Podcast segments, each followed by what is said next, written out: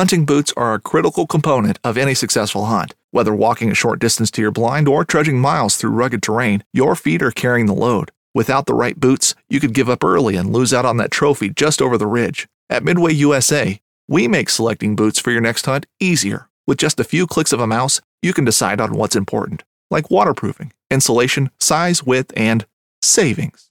For just about everything for shooting, hunting, and the outdoors, check out midwayusa.com. Midway USA brand product designers have one straightforward goal develop high quality, technically sound products and deliver them to customers at reasonable prices.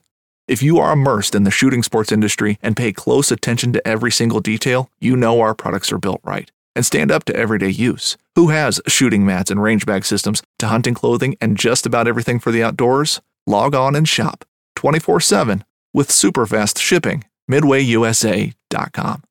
Bringing you up to speed on the latest in conservation, science, and responsible hunting in Canada. Hey everyone, it's Mark Hall, and you're listening to the Round Canada podcast.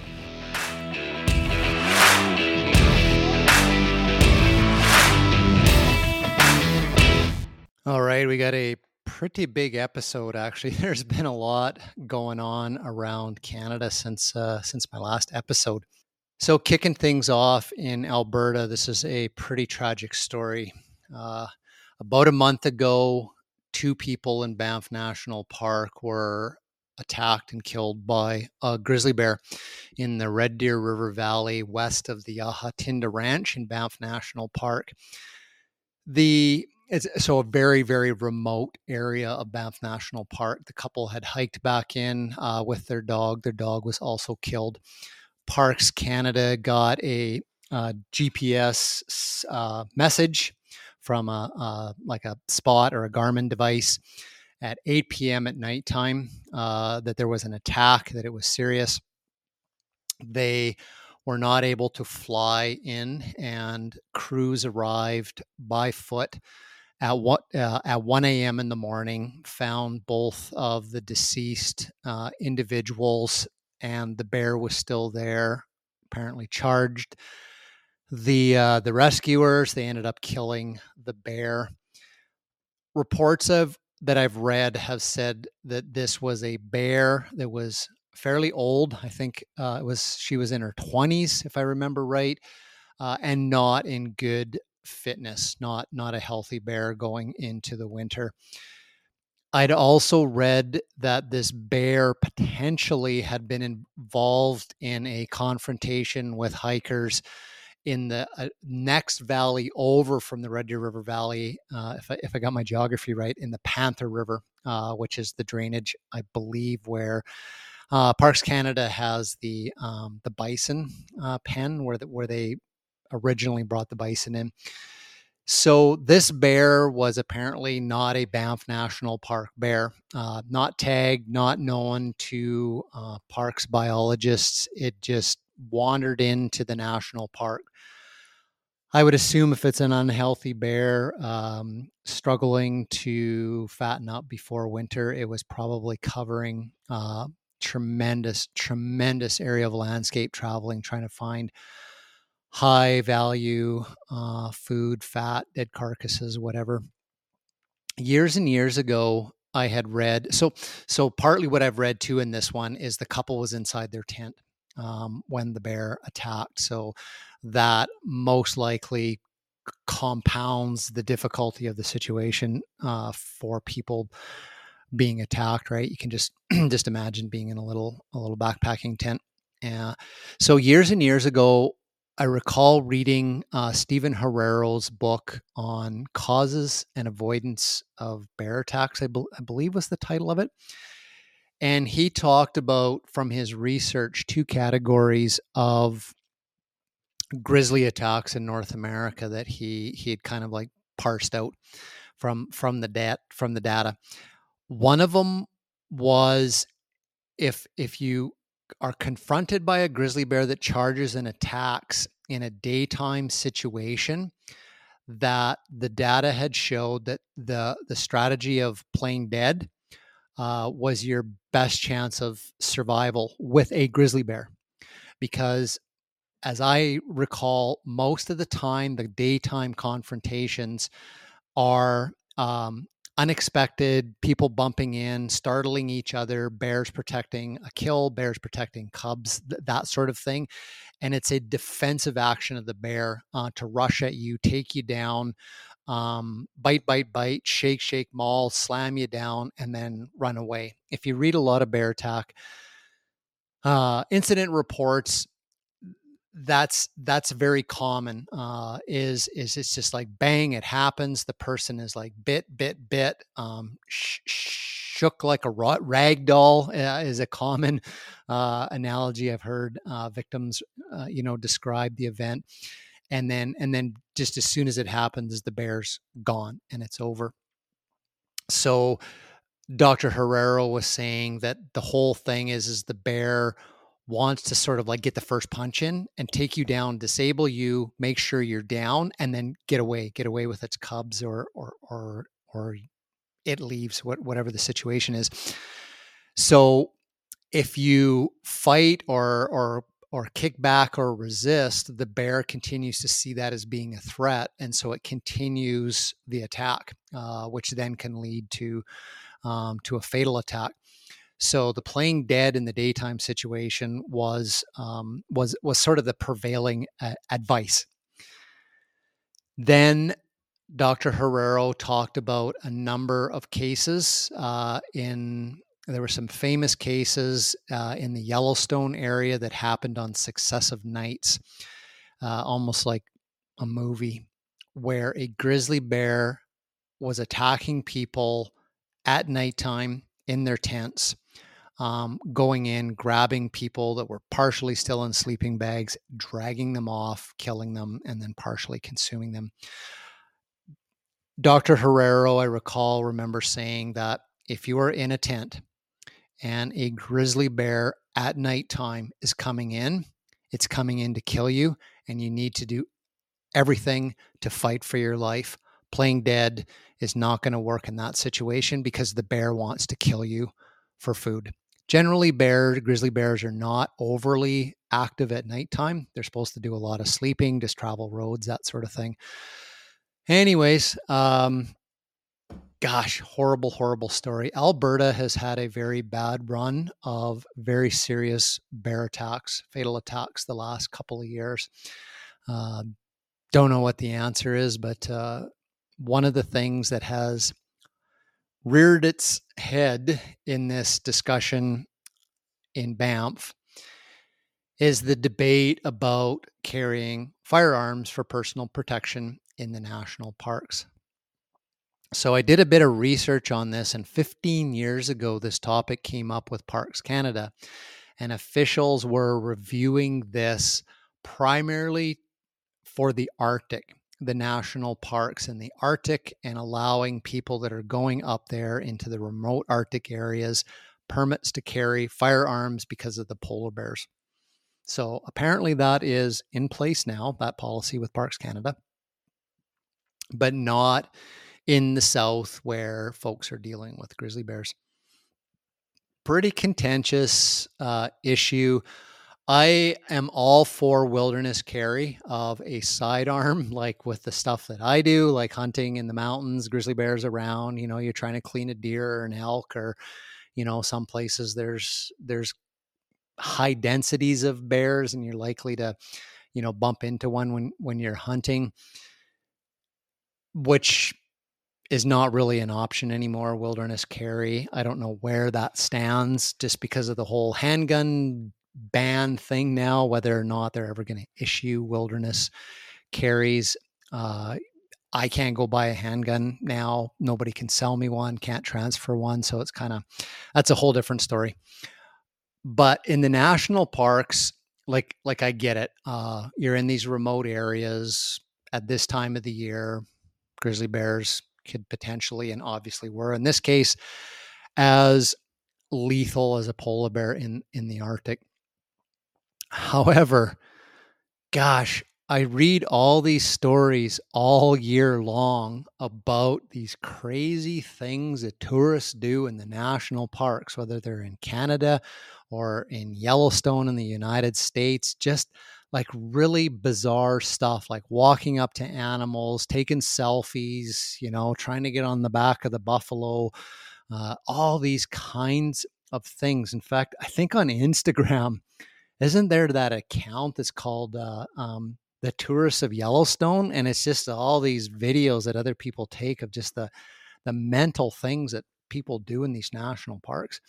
And I'm like, man, I don't know if that's a great idea. Um, if that's the culture of a portion of the people that go to the national parks, that they should also have the right to carry a firearm. Um, you know, I can just see all kinds of crazy stuff of shooting at animals and trying to shoot a squirrel and shooting signs and shooting in tents and outhouses and all this kind of crazy stuff. So I don't know you know, those people would be able to go into the wilderness areas outside the national park. But my thoughts are is they're mostly packing into the national parks. The responsible people that would know how to carry and use a sidearm for um, bear protection are going to be people like hunters, trappers, ranchers, um, guide outfitters, guides, you know, those sorts of well experienced people in this realm. And uh, hopefully one day we'll be able to protect ourselves in the backcountry that way as well. So now staying in Alberta on the topic of human wildlife conflict. So just coming on the heels of this bear attack in Alberta was the retirement of the Alberta government's only human wildlife conflict specialist. Uh, he retired actually last spring, and there were stories in the news from the fellow that retired, sort of calling on the government to like, "Hey, fill my position. This was an important." Uh, work that was being done. Uh, the province of Alberta only had one large carnivore conflict biologist, and that person primarily dealt with grizzly bears. Uh, kind of the proactive stuff of like, you know, working with towns and communities on on preventing. Uh, you know, attraction to garbage, fruit trees, uh, private property, uh, domestic livestock issues, all that kind of stuff, just sort of proactively working on that education front and, and that sort of thing. So, uh, so since since the retirement last year, this position has not been filled. I've read some stories where folks, including the former um, biologist, are calling on the Alberta government to to fill this position. So I don't know whether or not the province is planning to fill the position, but just can't find somebody because it's hard to find people nowadays for some jobs or they've decided not to fill it and maybe they're going with some kind of an external um, external to government like community programs or something like in british columbia we had wild safe bc uh, bear safe uh, communities that sort of thing and coordinators. I'll maybe try to find out a little bit more of that from my good friend matt besko who's always on the podcasts all right, so staying in Alberta, lots of Alberta stories, but we'll we'll get we'll get over to the East Coast here in a minute. So, an announcement by Parks Canada about a week ago that Parks Canada has entered into uh, agreements with two First Nations to allow hunting in Jasper National Park in Alberta. Um, Alberta's Stoney Nakoda Nation and British Columbia's Syiyamp Nation uh, were both the signatories to this agreement. This year, the uh, agreement is for uh, six deer, four elk, and two sheep, sheep mountain sheep, uh, that will come be hunted and come out of Jasper National Park to be followed by a community feast and a celebration uh, on the October 28th. So I'm recording this on the 26th. So I would assume maybe some of these animals have already been harvested. The last time there was actually an indigenous hunt in Jasper National Park was way back in 2017. Uh, I can't remember how many animals were taken. I don't think that many, it's just a couple of elk. Uh, there are agreements in other places in Canada for national parks and parks res- reserves uh, that allow indigenous harvesting in them, uh, which was news to me.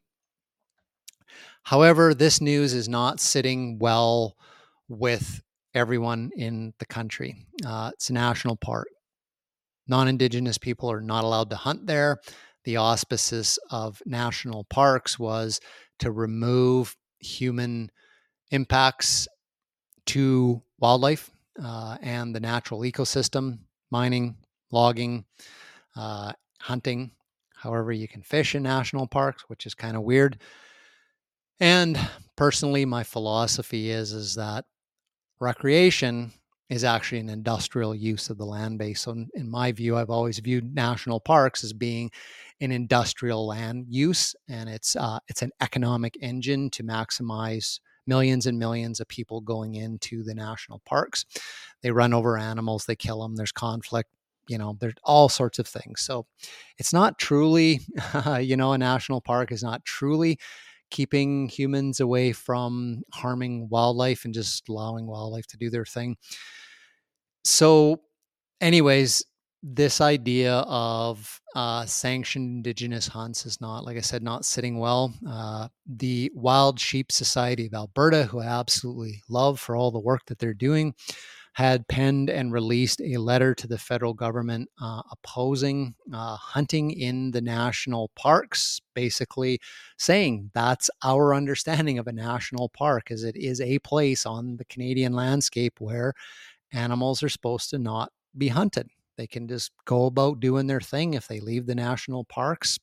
Fair for hunters to take them one of the roles that I've often seen about national parks or preserves is that they are reservoirs for genetics and old age animals that sometimes leave, do breeding outside the national parks, and are occasionally taken by by hunters as well. So uh, the Wild Sheep Society of Alberta was was saying, no, this doesn't align with our values, and uh, so they they penned that letter. Uh, good on them to address an issue like this. It's not directly related to the hunting of you know their membership and stuff but it's a conservation issue in their perspective of what should or shouldn't happen to wildlife in a national park i've read some of the um, the discussions on social media that have flowed underneath of uh, Wild Sheep Society of Alberta's um, press release.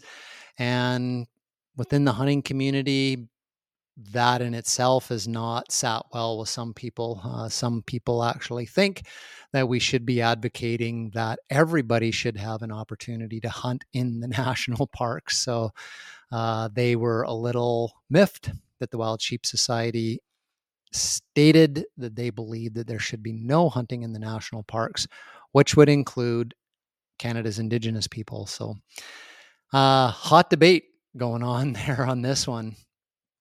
Now, again, still talking Alberta here. Lots going on in Alberta? Another unfortunate story that's coming on the heels of this announcement of the First Nations hunt in Jasper National Park. I don't want you to think there's a correlation here. But just about a week and a half ago, um, two big uh, bighorn rams were found near Jasper Lake.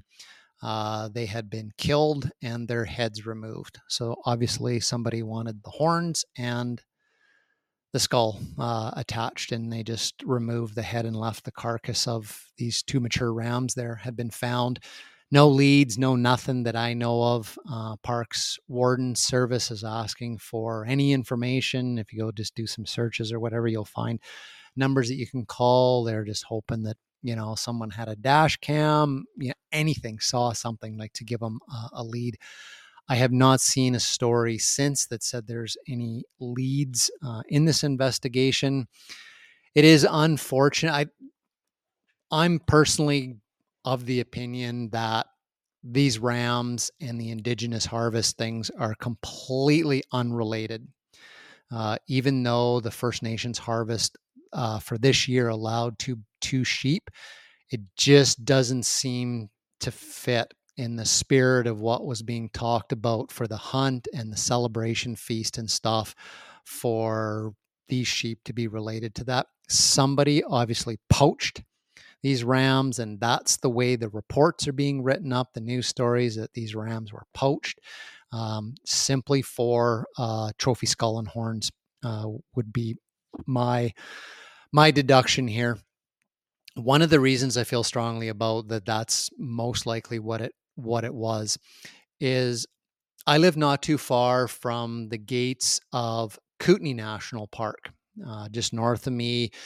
Uh, you hit the community of Radium uh, on the west slope of the Rocky Mountains, and you wind your way up into Kootenay National Park. You go over the Continental Divide, and then you drop over into Banff National National Park and go north to Jasper, Lake Louise. Um, you know, it's all all that part of the world.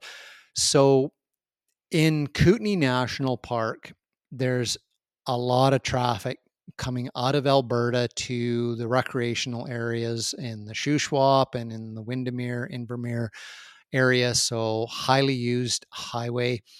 Bighorn sheep are hit a lot in Kootenay National Park. And I've heard stories from credible sources and enforcement people in the national park that sometimes there are reports of a big ram that is hit in Kootenay National Park. And by the time wardens get out there, either the whole entire animal is gone or its head's gone. So there is some kind of a thing going on in the mountain national parks of Jasper, Kootenay, and maybe Banff as well, where some kind of a operation is going on, poaching rams for their for their skulls uh, and horns. Somebody's probably trying to sell them as trophies on the black market, yada yada yada, that sort of thing, right? Um, anyways, kind of a it, it's a, a, super unfortunate uh, story uh, to to hear about this. I mean, the whole idea of on the eve of Halloween of you know the headless ghost kind of thing or the headless rider or whatever kind of yeah like that's that's kind of cool uh, you know whatever the uh, the headless horseman but you know the story of the headless rams is is definitely not uh, in the spirit of Halloween nor is it kind of in the spirit of I think what anybody uh, wants to hear about but it's a new story it's happened it's an issue and I believe there's something uh, relatively sinister going on in the mountain national parks of people taking rams for their trophy skulls and it's probably connected to money in some way shape or form in that they're being sold to buyers to have these big ram skulls in their dens or on their walls or whatever they do with them. Unfortunate. Unfortunate.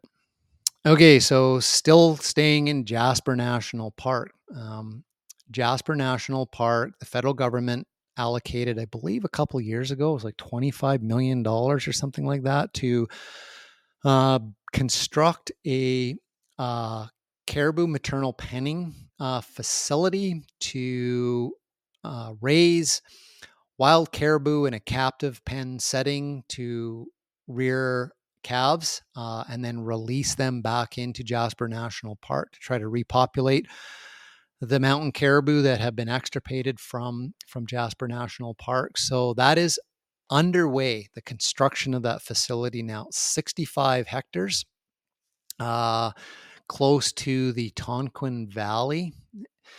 There, that facility has to be uh, this is probably by the environmental assessment certificate parks canada has to be done by january of 2025 so this facility will have six full-time workers uh, year round they'll be taking care of a planned uh, 40 female caribou and 8 male caribou apparently they're going to be separated outside the breeding season by probably like a uh, split pasture fence. Uh, the caribou will breed. Uh, cows will be impregnated. They'll have their calves the following spring. And then this is a little different than the facility that's in northern BC that uh, they're trying to replenish the Clen- Clenciza herd. Is these calves are going to stay in this facility for a year uh, until they're about a year and a half old. Then they're going to be flown into the Tonquin Valley and released into the wild. So, as I understand, the maternal penning project in the Klinse-Za area of northeastern BC is they are capturing caribou in the fall of the year, early ish, you know, kind of winter. Then they're no, hang on. I think they're capturing them in the springtime. I have to ask Dr. Lamb about that. I'm just trying to think back to uh, uh, Clayton's Instagram post when he was up there capturing caribou, and I think it was in the late spring. So then they test them to see if the caribou's pregnant. If they are, they move her into the pen. She calves. They rear the calf um, over the spring and the summer, and then and then they're released. So this facility in Jasper is going to keep them a lot longer. So that'll be interesting because then the um, the caribou calves will be bigger, um, stronger. You know, maybe able to out, outrun or or avoid predators better uh, when when they're released. Now, like the maternal penning project that is in northeastern BC um, that is being led by uh, the West Moberly and Saulteaux First Nations. The one in Jasper National Park is also a collaborative effort between the Mountain Cree and Kelly Lake Cree Nations, uh, who will be involved in the management and rearing of these uh, caribou and the future conservation of the herd. So kind of interesting. Uh, diff- different approach. It'll be uh, cool to follow this story along over the years to see how these caribou calves do and how efficient uh, this system is at repopulating extirpated herds or bolstering up uh, struggling uh, endangered caribou herds. Now, switching over to horses in Alberta. there's about 1,400 feral horses in Alberta's foothills. Uh, they've been there for eons. Um, escaped domestic animals. Uh, they have been on the Alberta landscape for a long time. The Alberta government has been has a has had a strategy for managing them that goes all the way back to the 1950s, including culling the animals. Um, they've trapped them, relocated them, sold them, all the controversy about these horses being bought in auctions and then taken to the um, uh, the horse meat markets. It's it's been a very controversial thing in Alberta, uh, as it has across the U.S. West as well. What to do with these escaped wild horses and the Mustangs actually have designations in the US. If they're inside certain areas, they're actually like wild Mustangs and they have a different classification than escaped feral horses. British Columbia has a, an escaped feral horse herd in the Chilcotin Central Interior area.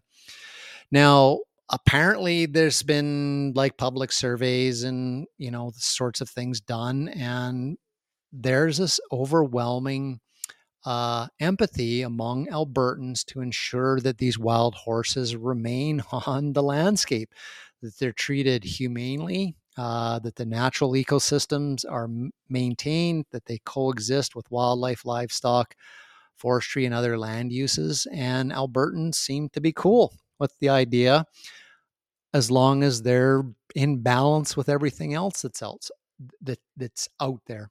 So the government has a management strategy which is basically saying they want to maintain a stable horse population.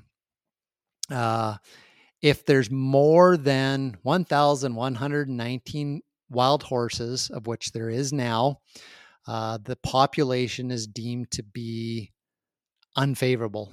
It's it's heading in the wrong direction.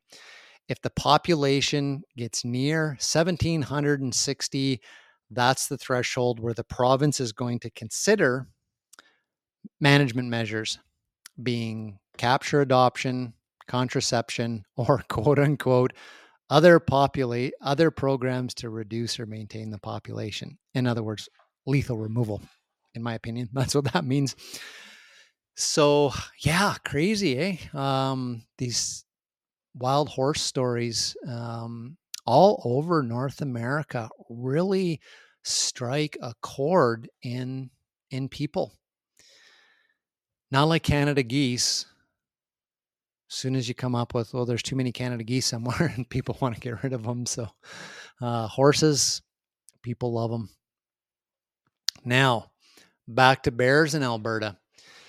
So, this fall, uh, there was a mother black bear killed uh, outside of Cochrane on the highway, uh, leading to the orphaning of its two cubs. Alberta Fish and Wildlife Service um, found the cubs, did an assessment, and determined that the cubs um, did not need to go to the rehabilitation facility in Alberta and that they were old enough to look after themselves and their instincts to den up this this winter were apparently you know good because of their age and the decision was made not to capture them to leave them. So the director of the um, bear rehabilitation center in alberta was not happy uh, with this and they're looking for uh, calling on the government to make changes to its policy so that cubs uh, are given to them uh, to to rehabilitate in the facility. One of the stories I read on this, uh, the rehabilitation facility um, spokesperson said that female black bears will lactate up to 17 months, meaning that their cubs are with them at least for two winters and it's not fair to have an animal that is relying on its mother for most of its sustenance to all of a sudden be forced to forage on its own. Uh, the Alberta government said it doesn't plan to change its policy, which was finalized back in 2018. And the policy states that black bear cubs must be less than a year old for rehabilitation and can only be taken into rehabilitation facilities between January and July of each year. Interesting. Interesting. So, you know, the statement about the cubs, uh, the female, the mom lactating for basically like almost two years, the cubs nursing for two years, saying it's unfair that if the mother's killed to force those cubs to like change and go on their own. You know, I think nature has accounted for this because mother bears die of natural causes as well. And if the cubs are very small, unable to look after themselves, and that happens to the mother, nature has a plan for those cubs. And it's that they're not going to survive. They're going to feed something else. That's the way of nature. Nature's metal. when these cubs get to be close to two years old or into their second season, maybe a second denning with their mom, something happens to her naturally. I'm assuming that Mother Nature has built mechanisms into these bears that are like, Kate, mom's gone, no milk, eat what she's taught you to eat grass, grubs, dig stuff up, rip roots apart, um, use your nose, find dead stuff, get on with it. You know how to do this. This is genetically programmed into the being of a black bear. They're going to know what to do. Those instincts are going to kick in in their second year. And then nature is saying, okay, instinct and genetic coding is now kicking in, and these bears have a chance of making it. But they're going to have to prove themselves to nature that they have the fighting instinct to survive on their own because their mother has died. And that is, I think, part of what me we we might want to call the brutality of nature, but I also sort of see it as the as the mechanisms of nature to ensure that life goes on, that cubs are able to carry on on their own if this happens naturally they have it within them. I'm to understand that if a uh, at this time of the year in the fall uh, a whitetail fawn that was born in the springtime if its mother's killed like now it it can survive like it's good. Um, it'll herd up with other deer uh, its body's big enough it knows what to do and it it can be fine. Like at whatever that is, nine, ten months of age. So, you know, I think there's a number of these mechanisms, and I definitely, I think I'll sort of side uh, with Alberta government on this one and not the rehabilitation facility. That I think we need to do more of non-critical species like black bears and letting Mother Nature take its course with those cubs, uh, be it that the mother is killed accidentally by humans uh, or natural. We got to let nature run its course as much as we can and stop tinkering with these animals' lives. All right. Switching provinces. So, Ontario and Nova Scotia, almost back to back, uh, released findings that both provinces have found invasive crayfish in their water systems. Nova Scotia has found the red swamp crayfish, which is native to the southern United States, and Ontario has found the marbled crayfish in its waterways.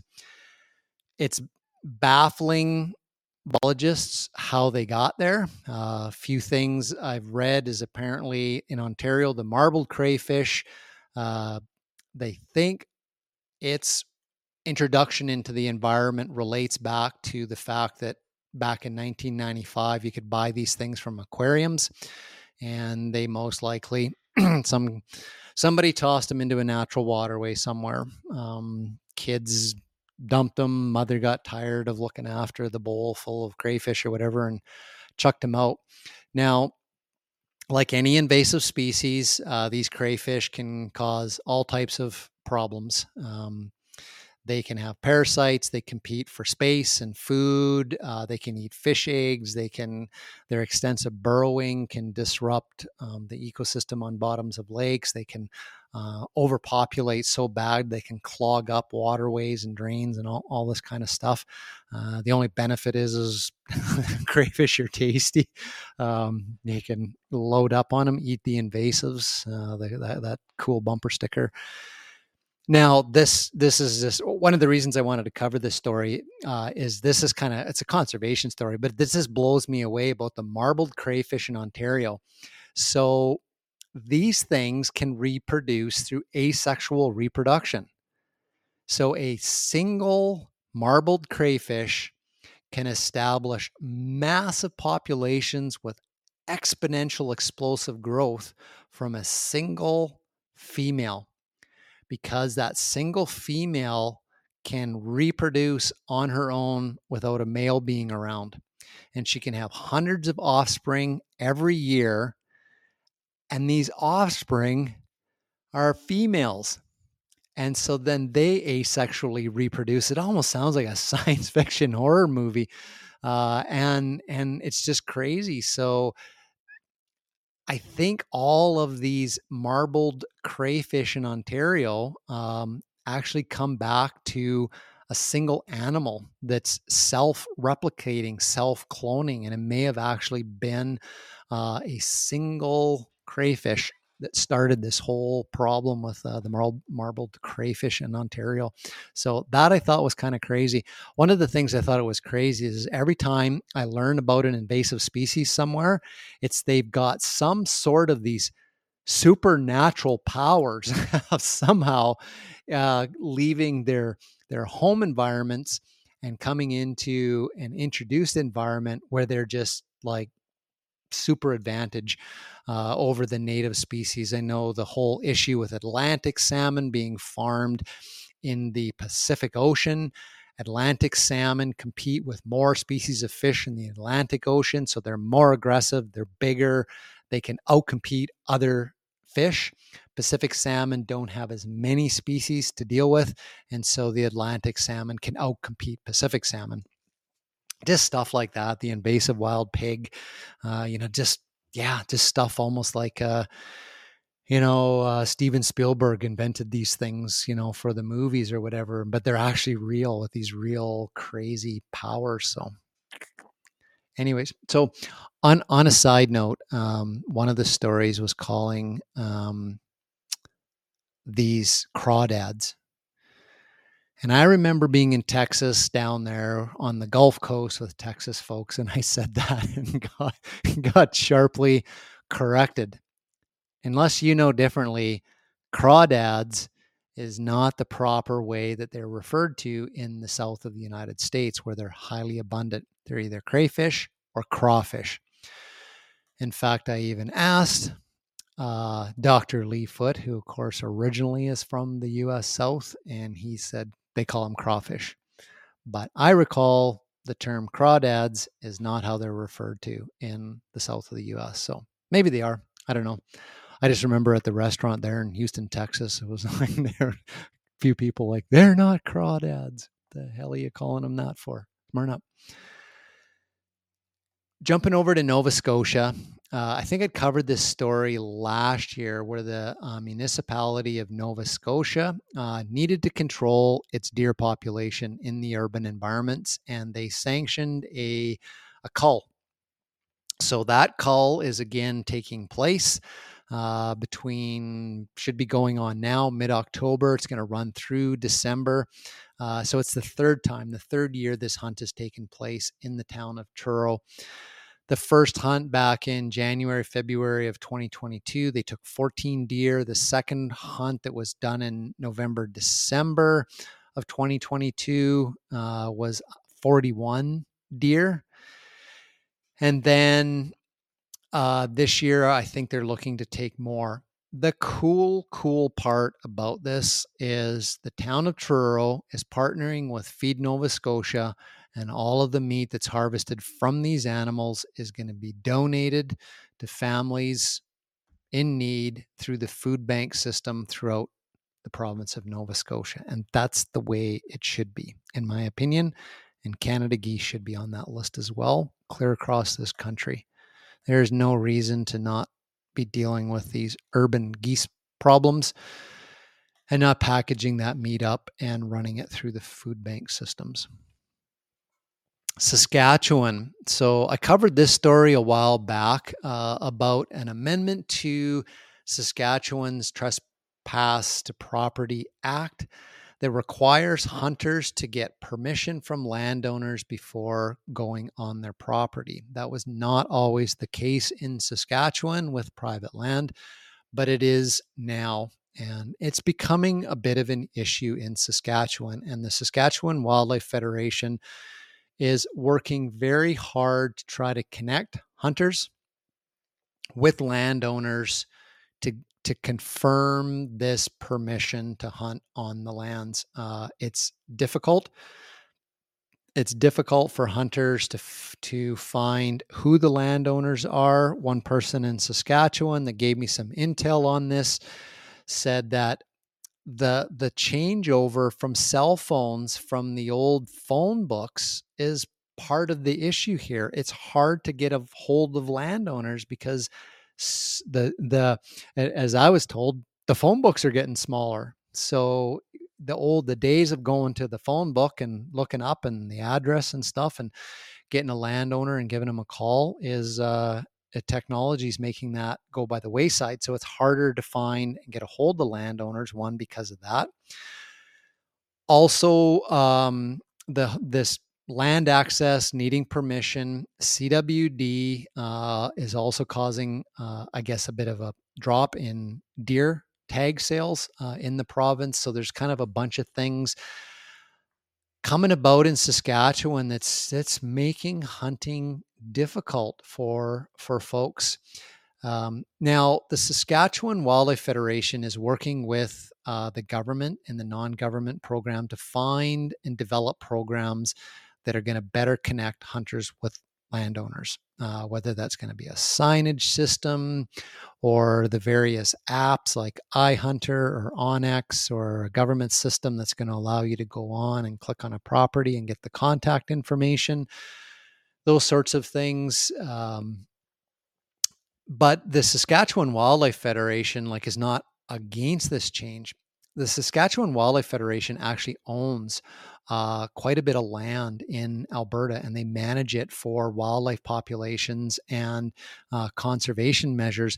And they themselves, in managing these land areas, want to be able to control hunting to actually have some areas that don't have hunting so they can allow wildlife populations to grow or stabilize or whatever.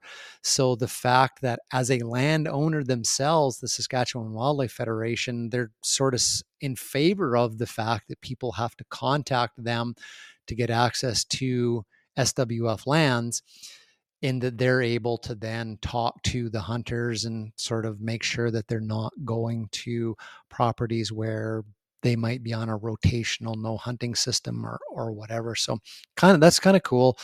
But it is kind of a consternation for hunters in in trying to track down folks to get access and and Saskatchewan Wildlife Federation is trying to close that gap. If you got any ideas, I would say the Saskatchewan Wildlife Federation is probably open to uh, hearing your hearing your ideas on, on how to solve this problem. The message that I have got from folks from Alberta, Saskatchewan, Manitoba, Southern Ontario, uh, the good old fashioned politely going up and knocking on a door and introducing yourself is the best way, even in this day and age of technology, to get permission to hunt on the agriculture or the private lands of the prairie region of Canada. So that, and I've heard some great success stories just a couple of days ago in uh, in Alberta. Person said they went to like half a dozen places just saw some geese, knocked on some doors. You bet, come on in. Um, you can go go hunt. They only had one property that said no, uh, we don't want hunters on. We don't allow anybody on. But other than that, the success rate was very good of just knocking on doors. So that was cool. Um, you know, I that just tells me that the the the private land community, the farm community, the agriculture community of our prairie region of Canada are still just down to earth good old fashioned down to earth people. And if you just talk to them uh, at the right time and the right way, um, there's a history there that goes back hundreds of years of hunters being on these private parcels of land, respect the land, communicate, um, you know, those sorts of things. It's not so bad. Might be a little scary for the new generation uh, going up and knocking on doors. They want to do everything by the cell phone. So might be time to teach the younger folks, if you're a little gray haired, listen to this podcast, uh, teach the younger folks on the etiquette of knocking on a farm door uh, and talking to them about hunting access and introducing yourself, do's and don'ts. Uh, I think that'd be a pretty cool mentorship program, actually. All right, uh, jumping over to British Columbia. So, a few episodes ago, I was talking about the spotted owl in a particular region of southeastern British Columbia, old growth dependent owl that is endangered. It's only known that there is one wild owl left on the coast of BC, uh, a female. They've been rearing uh, males in a captive facility in the lower mainland area of British Columbia. They released some there earlier this spring, and I think two were killed, one was injured, and managed to be relocated and captured and taken back to the facility. And so this lone spotted owl was still by herself out there. There was logging in and around in the valley where this owl was known to occur. The federal minister of the environment had put in a couple of emergency request orders to the federal cabinet ministers to approve the invoking of the habitat protection section of the species the federal species at risk act which would then allow the federal government's mandate of protecting endangered species to trump provincial laws of resource extraction and endangered um, wildlife habitat and the spotted owl was one that the federal minister put through the request order. Well, just about a week and a half ago, the cabinet ministers came back and clearly rejected their own minister's call for the invoking of the Habitat Protection Clause of the Federal Species at Risk Act. So, folks are basically saying that that is now cast a significant doubt on the survival of the spotted owl in coastal British Columbia because our federal cabinet ministers refused to protect that species at risk with the power of the federal legislation. I have covered so many stories about the failure of Canada's Species at Risk Act. It has done some good stuff. Uh, I acknowledge that. I talked a couple episodes ago about the sage grouse, greater sage grouse habitat protection in um, Saskatchewan and southern Alberta. Good stuff. Uh, but it has certainly failed a number of species, especially here in the West. Mountain caribou, killer, the southern resident killer whales, um, the interior Fraser steelhead populations, several of the um, Pacific salmon steelhead runs, all the same story. They, the federal government refuses to invoke the power of the Species at Risk Act to protect these species. And here's another one that's just happened, and it is probably the end of BC spotted owl, the only individuals that are going to be left uh, on Earth are going to be ones that are being reared in a captive facility on the coast. And their survival success was not overly great during the release this spring. So another story from British Columbia had a there was a bad fire season here again. There was a really bad fire season, I think in 2017, 2018, uh, a couple back to back years. The BC Wildlife Federation came out recently. Um, they're quite PO'd uh, at the government of BC, accusing the provincial government of creating an unfair two tiered system that excludes the public from wildfire affected areas, but it's not excluding commercial interests. So, what was happening a few years ago was these wildfires would burn, uh, then they would be put out, they would be mapped, then wildlife managers were then quickly getting maps together, designating these areas as no access on any of the fire road structures or old roads that were opened up for, for fire access for the purpose of hunting. All motor vehicle access in the fire area was closed. However, logging companies were going in and, and starting to salvage log. In the spring following the fires, the um, uh, unregulated, unlicensed commercial industry of mushroom pickers were swarming in on these wildfire areas, and there's argos and quads and stuff burning all over through these burned areas, uh, willy nilly, completely fine. The logging was fine. Um, trappers who have a commercial interest could could uh, access these areas, as were um, anybody, mining companies, whatnot. But if you were a resident hunter, uh, you were excluded from these areas. So the BC Wildlife Federation is choked about that, and uh, they're basically the executive director Jesse Zeman has been on the other podcast quite a bit. Uh, said in a recent news release, anyone looking to make a dollar has full access to the to these regions, while ordinary British Columbians who want to hike, camp, hunt, or fish are barred from entry. These landscapes cannot properly recover if the provincial government grants exceptions while barring you and I from entry. Several BC First Nations have also implemented their own regional closures. Uh, as one news story I read said, due to the ministry's dysfunctional system, according to the press release uh, by First Nations. So, uh, kind of a shit show with these fires here in BC. Um, and I concur you know, one, hunters are probably not going to be going into the middle of a burned out area from a few months ago, like hunting, because most likely there's not going to be a whole lot there. Um, but using traditional access through those areas or, or, or whatnot to get to places beyond the fires is reasonable in my opinion, especially if the road systems were there historically.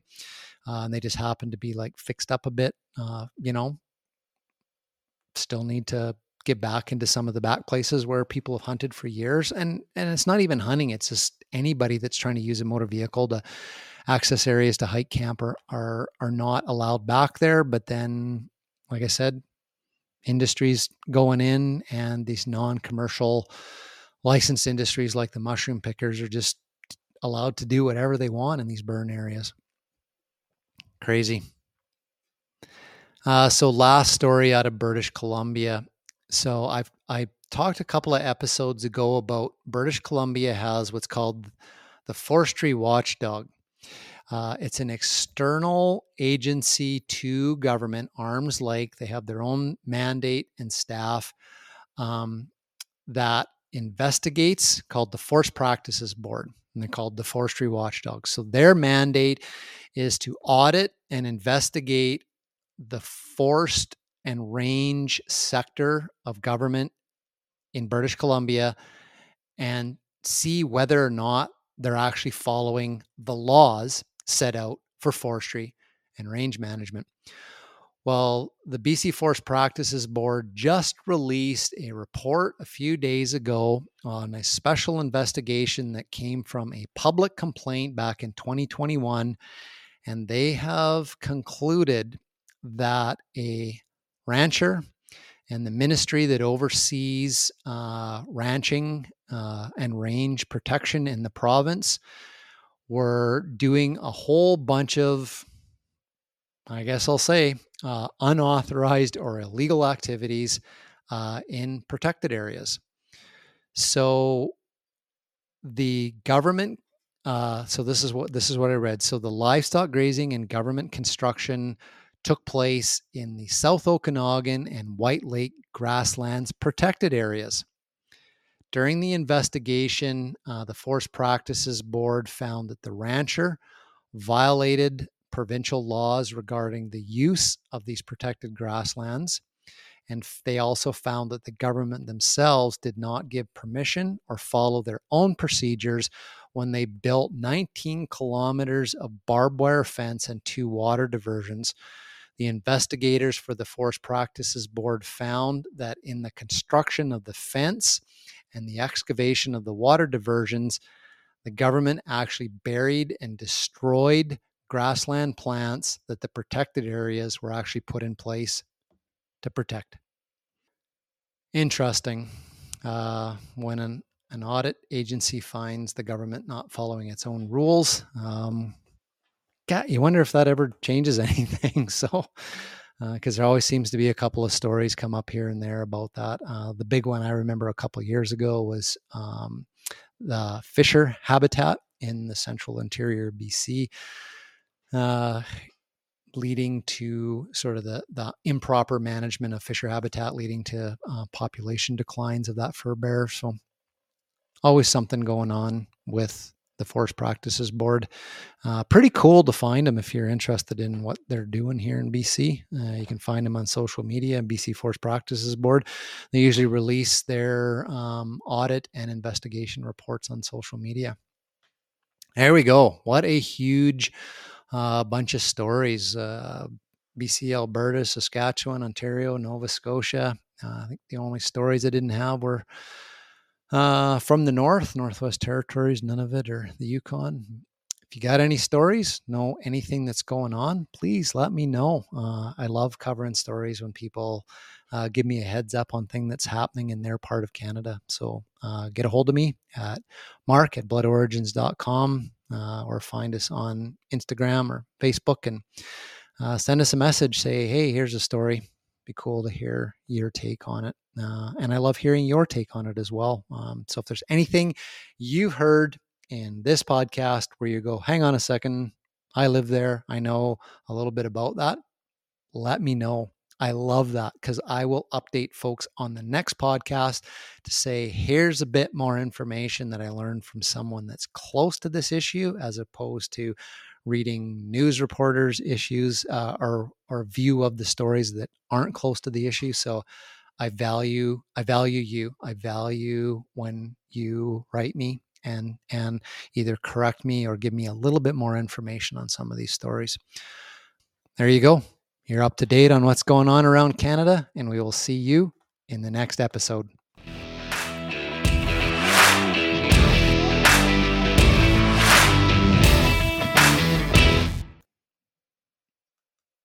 In Wild Country, rules were not created by man. Don't miss Wild Country, Wednesdays from 7 to 11 p.m. Eastern. Presented by Primos. Speak the language. Waypoint TV, the destination for outdoor entertainment.